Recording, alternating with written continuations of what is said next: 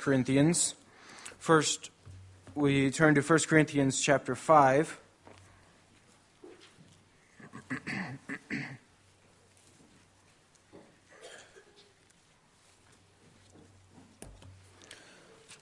Both of these are these readings are chosen in connection with the Lord's Day for this afternoon, which deals with the topic of uh, who are to come to the Lord's table and how is the table to be supervised or shepherded or fenced. And so we turn to Scripture to see what Scripture would teach about these things. So first we go to 1 Corinthians 5 and we'll read verses 1 through 13.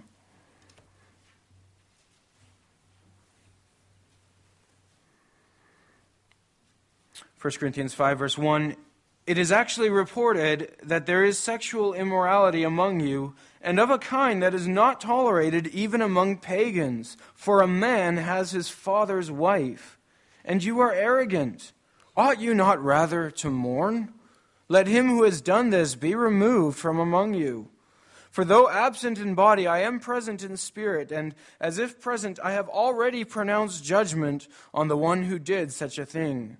When you are assembled in the name of the Lord Jesus, and my Spirit is present with the power of our Lord Jesus, you are to deliver this man to Satan for the destruction of the flesh, so that his spirit may be saved in the day of the Lord. Your boasting is not good. Do you not know that a little leaven leavens the whole lump? Cleanse out the old leaven, that you may be a new lump, as you really are unleavened. For Christ, our Passover lamb, has been sacrificed. Let us therefore celebrate the festival not with the old leaven, the malice of uh, the leaven of malice and evil, but with the unleavened bread of sincerity and truth. I wrote to you in my letter not to associate with sexually immoral people, not at all meaning the, the sexually immoral of this world, or the greedy and swindlers or idolaters, since then you would need to go out of the world.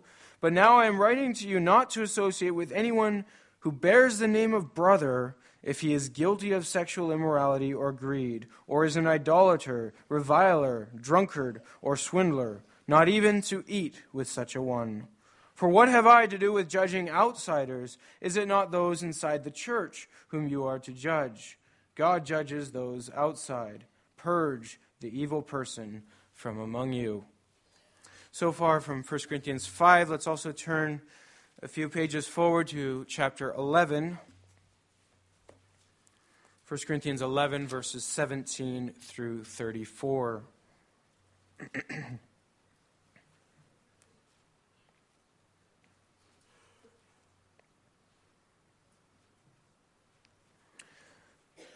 Beginning then in verse 17, but in the following instructions I do not commend you, because when you come together it is not for the better, but for the worse. For in the first place, when you come together as a church, I hear that there are divisions among you. And I believe it in part, for there must be factions among you, in order that those who are genuine among you may be recognized. When you come together, it is not the Lord's Supper that you eat, for in eating, each one goes ahead with his own meal. One goes hungry, another gets drunk. What? Do you not have houses to eat and drink in? Or do you despise the church of God and humiliate those who have nothing? What shall I say to you? Shall I commend you in this? No, I will not. For I received from the Lord what I also delivered to you that the Lord Jesus, on the night when he was betrayed, took bread, and when he had given thanks, he broke it and said, This is my body, which is for you. Do this in remembrance of me. In the same way, also, he took the cup after supper, saying, This cup is the new covenant in my blood. Do this as often as you drink it in remembrance of me. For as often as you eat this bread and drink the cup, you proclaim the Lord's death until he comes. Whoever therefore eats the bread or drinks the cup of the Lord in an unworthy manner will be guilty concerning the body and blood of the Lord. Let a person examine himself then, and so eat of the bread and drink of the cup. For anyone who eats and drinks without discerning the body eats and drinks judgment on himself. This is why many of you are weak and ill, and some have died. But if we judged ourselves truly, we would not be judged. But when we are judged by the Lord, we are disciplined so that we may not be condemned along with the world. So then, my brothers, when you come together to eat, wait for one another. If anyone is hungry, let him eat at home, so that when you come together, it will not be for judgment. About the other things, I will give directions when I come. So far, the Word of God. As we reflect on what we've read, let's sing together from Psalm 123, stanza 1. Every Lord's Day in the afternoon service, we turn to the Heidelberg Catechism as a summary of the Christian faith to consider what Scripture teaches about various uh, doctrines that are essential and basic to the Christian faith. This afternoon, we find ourselves in Lord's Day 30. That's on page 545 of your books of praise. We'll be considering the second half of this Lord's Day. This is our last sermon in, in our series on the sacraments. And so we'll look at question answer 81 and 82. That's page 546. There, the question is Who are to come to the table of the Lord? Those who are truly displeased with themselves because of their sins, and yet trust that these are forgiven them, and that their remaining weakness is covered by the suffering and death of Christ, and who also desire more and more to strengthen their faith and amend their life. But hypocrites and those who do not repent eat and drink judgment upon themselves are those also to be admitted to the Lord's Supper who, by their confession and life, show that they are unbelieving and ungodly. No, for then the covenant of God would be profaned, and his wrath kindled against the whole congregation. Therefore, according to the command of Christ and his apostles, the Christian church is duty bound to exclude such persons by the keys of the kingdom of heaven until they amend their lives. So far the Heidelberg Catechism.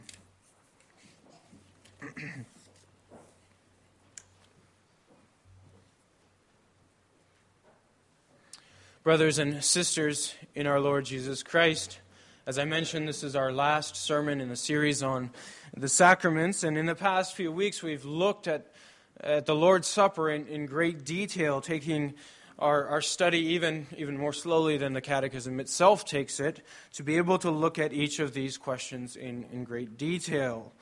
This afternoon, we want to consider one last question, something that makes us as a Canadian Reformed church somewhat distinct in Protestant and evangelical churches of our day.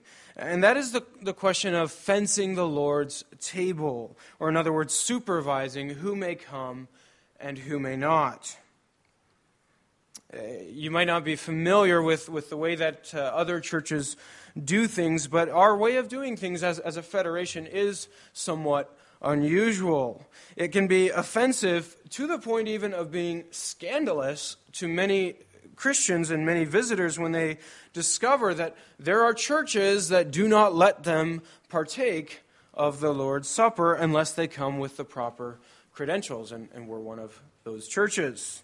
Uh, R. Scott Clark, a, a, a professor at Westminster Seminary in California, he explained the phenomenon this way. He said, Americans, he's writing in California, of course, Americans, or at least American evangelicals, are an autonomous, egalitarian, rebellious, and independent lot.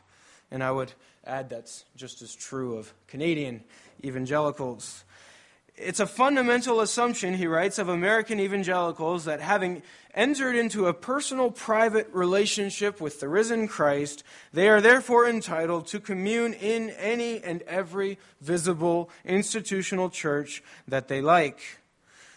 John Wesley said that the world was his parish, but American evangelicals seem to believe that the world is their congregation. They may be members of no visible church at least none that any self respecting Reformed congregation should recognize, but they consider it their birthright to act as if they are members of all congregations, even if they submit to the discipline of none, and certainly not to the congregation where they hope to commune. End quote. In other words, modern Americans and modern Canadian Christians assume that they have the right to participate in the Lord's Supper at any church that they go to, whether or not they even belong to a particular church themselves or submit to any kind of Christian authority themselves.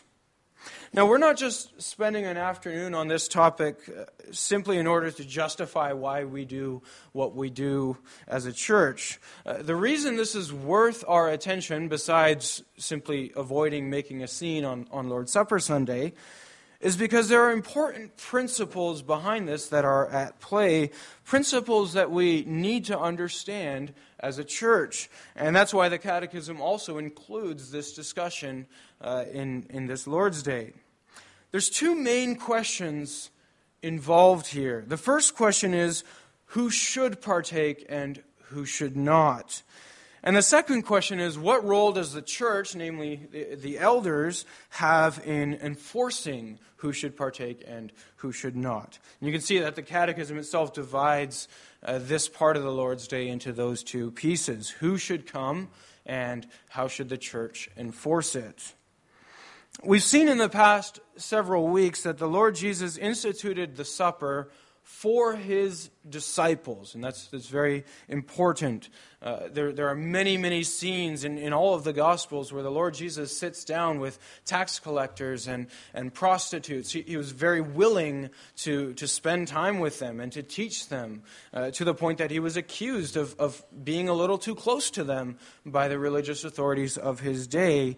But the Lord Jesus did not institute the Lord's Supper with them. He instituted the Lord's Supper in a personal, private setting only with his disciples. And the implication is clear the Lord's Supper is a meal for Christians and only for Christians, not just for anybody. So the supper is for Christians, and all Christians should come.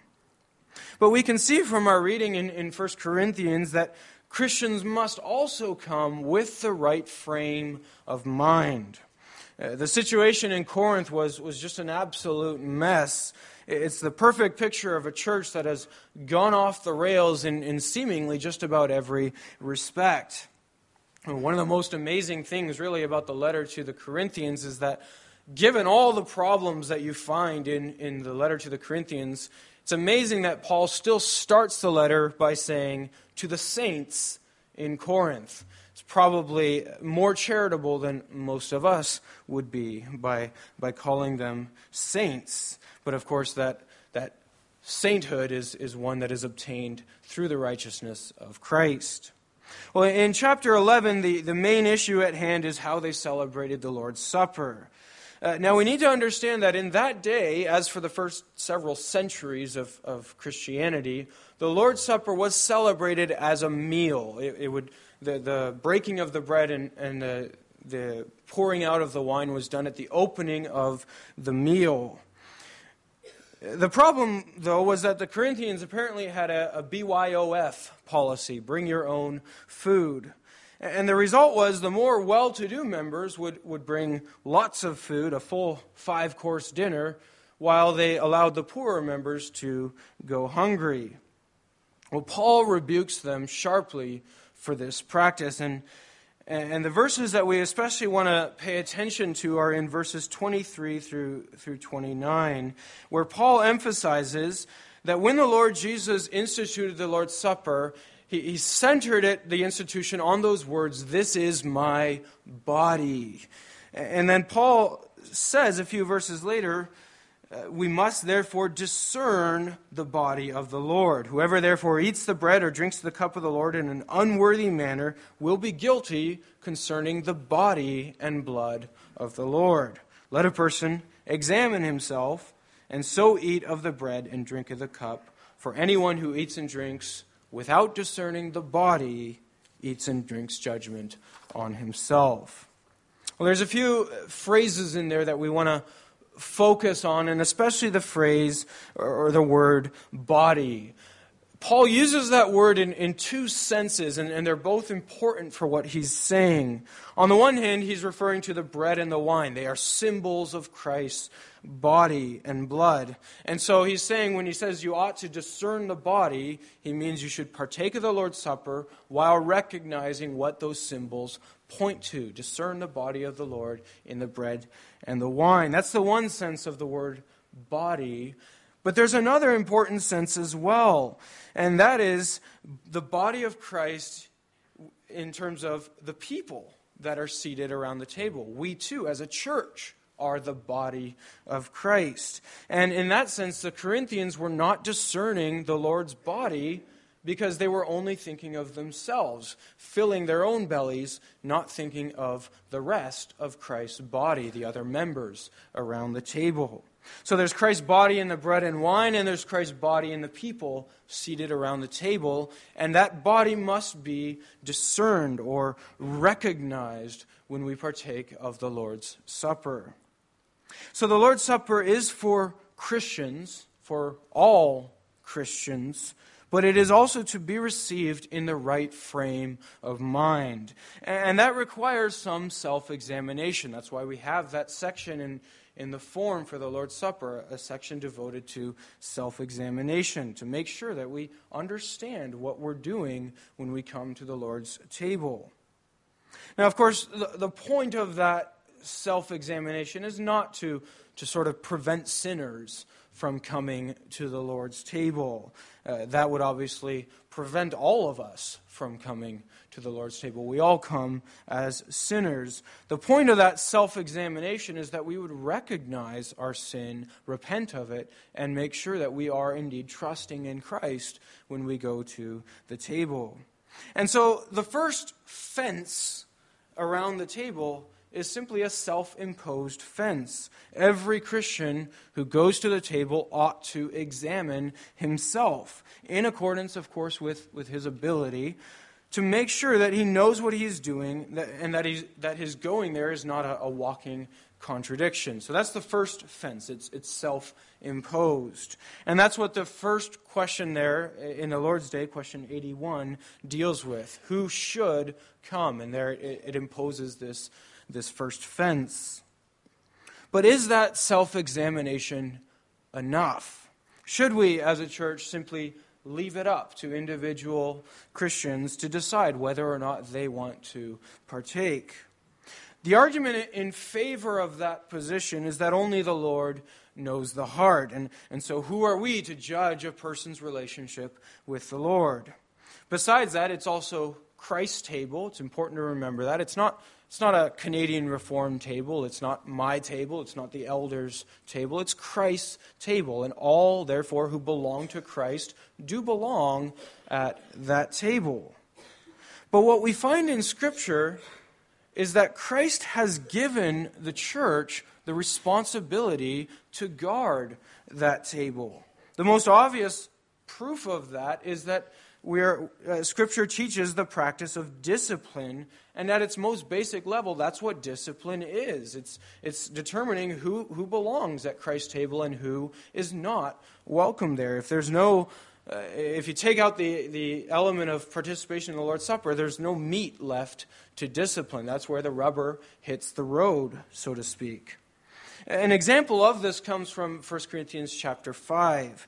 Uh, there was a man in the church in Corinth who was sleeping with his stepmother, and apparently the Corinthian church was not only not dealing with the sin, but they were even proud of the fact that they had that kind of deviancy in their midst.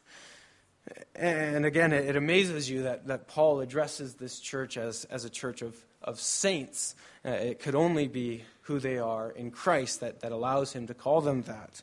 But Paul tells them, let him who has done this be removed from you. And again, in verse 7, uh, using a, a Passover metaphor, he says, Cleanse out the old leaven among you, that you may be a new lump. Once again, in verse 13, purge the evil person from among you.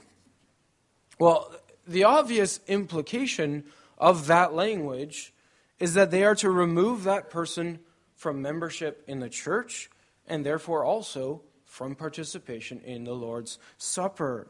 So, we're not only commanded to examine ourselves when we go to the Lord's Supper, there's that self imposed fence, but the church is also given the responsibility to see to it that the supper is kept holy, to remove known sinners and hypocrites. Now, it's certainly true to an extent that, that only God knows the heart. But nevertheless, we can and we must discern a person's heart by their words and their actions. Paul specifically says the church is called to judge those within the church. He says in verse 12, Are you not called to judge those inside the church? So the elders are given the responsibility to shepherd the church, to remove hypocrites from the church's membership, and therefore also from the Lord's table. And that's not just an individual decision that any individual Christian can make. It may come across as, as offensive to some that, that the church would say, We need to know who you are before you come to the Lord's Supper, but that's the church's responsibility. And so the question then arises what do we do with respect to guests, visitors that come to the church? Uh, and especially when you're talking about visitors that you know do come from other churches. Well, it's a difficult question to answer because, again, we do have to remember that this is the Lord's table. It's not the Canadian Reformed table. And therefore, all who belong to the Lord do belong at this table. And we want uh, all those who belong to the Lord to be able to come to the table. But the question regarding guests is how do we know who they are? How do we know if they're genuine Christians? If we have a responsibility to keep the table holy, we need to know who they are. Now, we could just have a policy where we say a person that comes is innocent until proven guilty, so to speak. But that brings it its own complications. For example, if a guest shows up who, who comments that he never goes to church, and yet he wants to go to the Lord's Supper, should he be admitted? Or if a member comes from a cult like the Mormons and yet still feels that he belongs at the Lord's table, should he then be admitted? If we're to purge the evil from our midst with respect to our own membership, is it right then to welcome individuals whom we do not know uh, or who come to who do not come to the church with any kind of testimony about their doctrine and life? Well, as a church, we've agreed that that's not okay. In the spirit of discerning the body, as Paul commands us to do, we need to recognize that not only those who belong to the body are, excuse me, we need to recognize that only those who belong to the body are welcomed at the Lord's table. If someone is not part of Christ's body, they do not belong at Christ's table. A walk through, through church history might, might also be helpful here. Uh, one of the earliest church fathers, Justin Martyr, described a typical worship service of that day uh, in, I believe, the, the third century, if I'm not mistaken, perhaps the second. Uh, and according to that account, the guests who, who did not come with any attestation from another church, they were actually sent out of the church during the Lord's Supper. It was considered that much of a private affair only for Christians. So the guests would sit through the sermon and they could sit through the singing, but when it came time for the Lord's Supper, they were actually asked to leave the church building. Uh, that's how, how highly they regarded the Lord's Supper as a meal that belongs only for Christians. And so, for us as a church, when, uh, when it comes to visitors in our church, we strive to obey, as unpopular as it is, a command that we do have from the Lord Jesus to keep the table for believers who show that they are believers by both their doctrine and their life. Uh, and so, uh, as a result, we, we require an attestation. An attestation is simply a letter of testimony. There's no a specific form that, that it needs to, to take. Different churches use different forms. But it's a, it's a letter from the church that says, yes, we, we know who this person is. He belongs to our membership, and, and we can testify that he or she is faithful in doctrine and conduct. It's a practice that goes back all the way to the early church. When, when someone visited from Ephesus to Rome, they would carry with them a letter of testimony from their church. The principle behind this is that those who love the Lord Jesus also always will attach themselves to his church as far as they're able to do so. Uh, you can see this already back in Acts chapter 2. Peter preaches a sermon, 3,000 people are baptized, and in the very first moments, the very next verses, it speaks of how they devoted themselves to one another. They came together, devoted themselves to the apostles' teaching, to the fellowship, to the breaking of bread and prayer. They immediately attached themselves to the church. And this and therefore that also means they became members of that church. And, and membership is very obviously implied. Some people would say, uh, why can't I just go to a church? Why do I have to be a member? Where's the bi- biblical text that says I have to become a member of a church? But membership is implied in the very concept of, of discipline. How do you submit to your authorities, to, to the leaders, as Hebrews 13 says, if you're not a member of a church? How, do you, how are the elders supposed to discipline, to exercise discipline, if there's no such thing as church membership?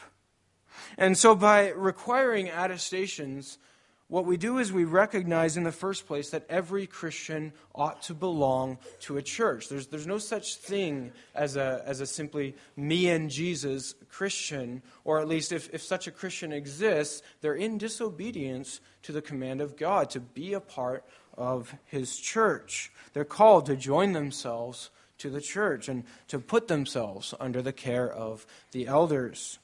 And so, by requiring attestations, we're not making the church smaller, we're acknowledging that the church is much bigger than simply ourselves, our own congregation, and even indeed bigger than our, our own federation. It's why we form sister church relationships with other, with other churches and other federations. We acknowledge them to be faithful churches, and we, we form relationships so that we can give these letters of testimony.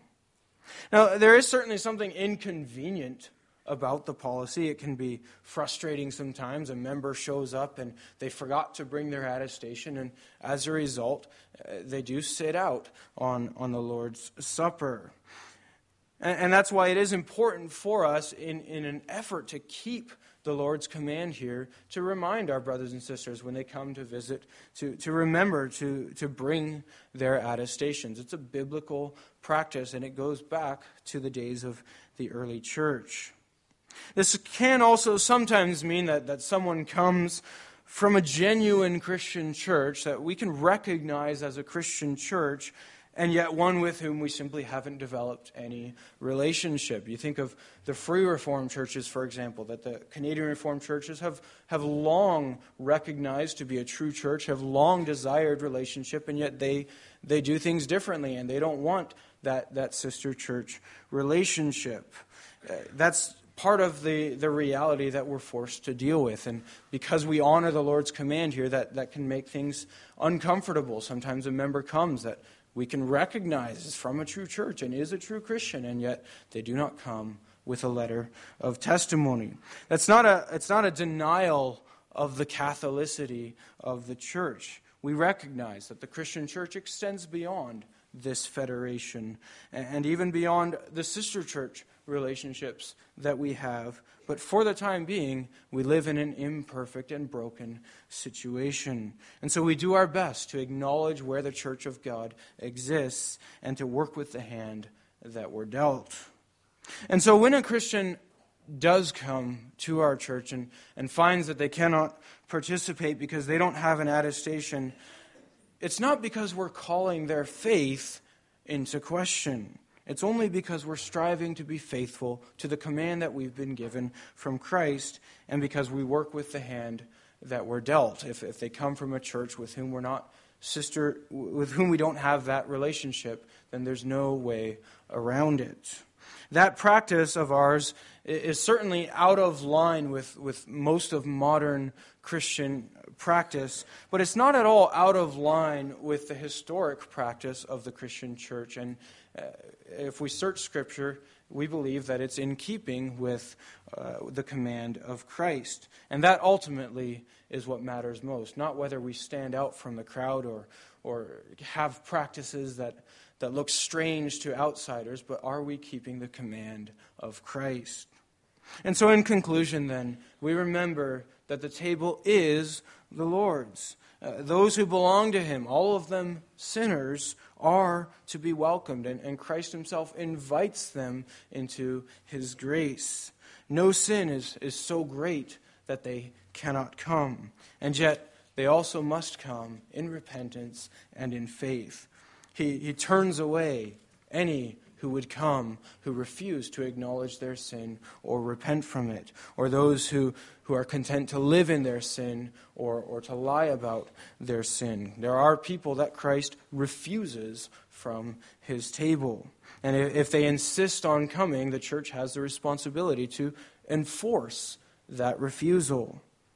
And, and that's why then Christ has commanded us to exercise church discipline to the best of our ability. This may be scandalous to much of our culture, but we're called to be faithful to God's word.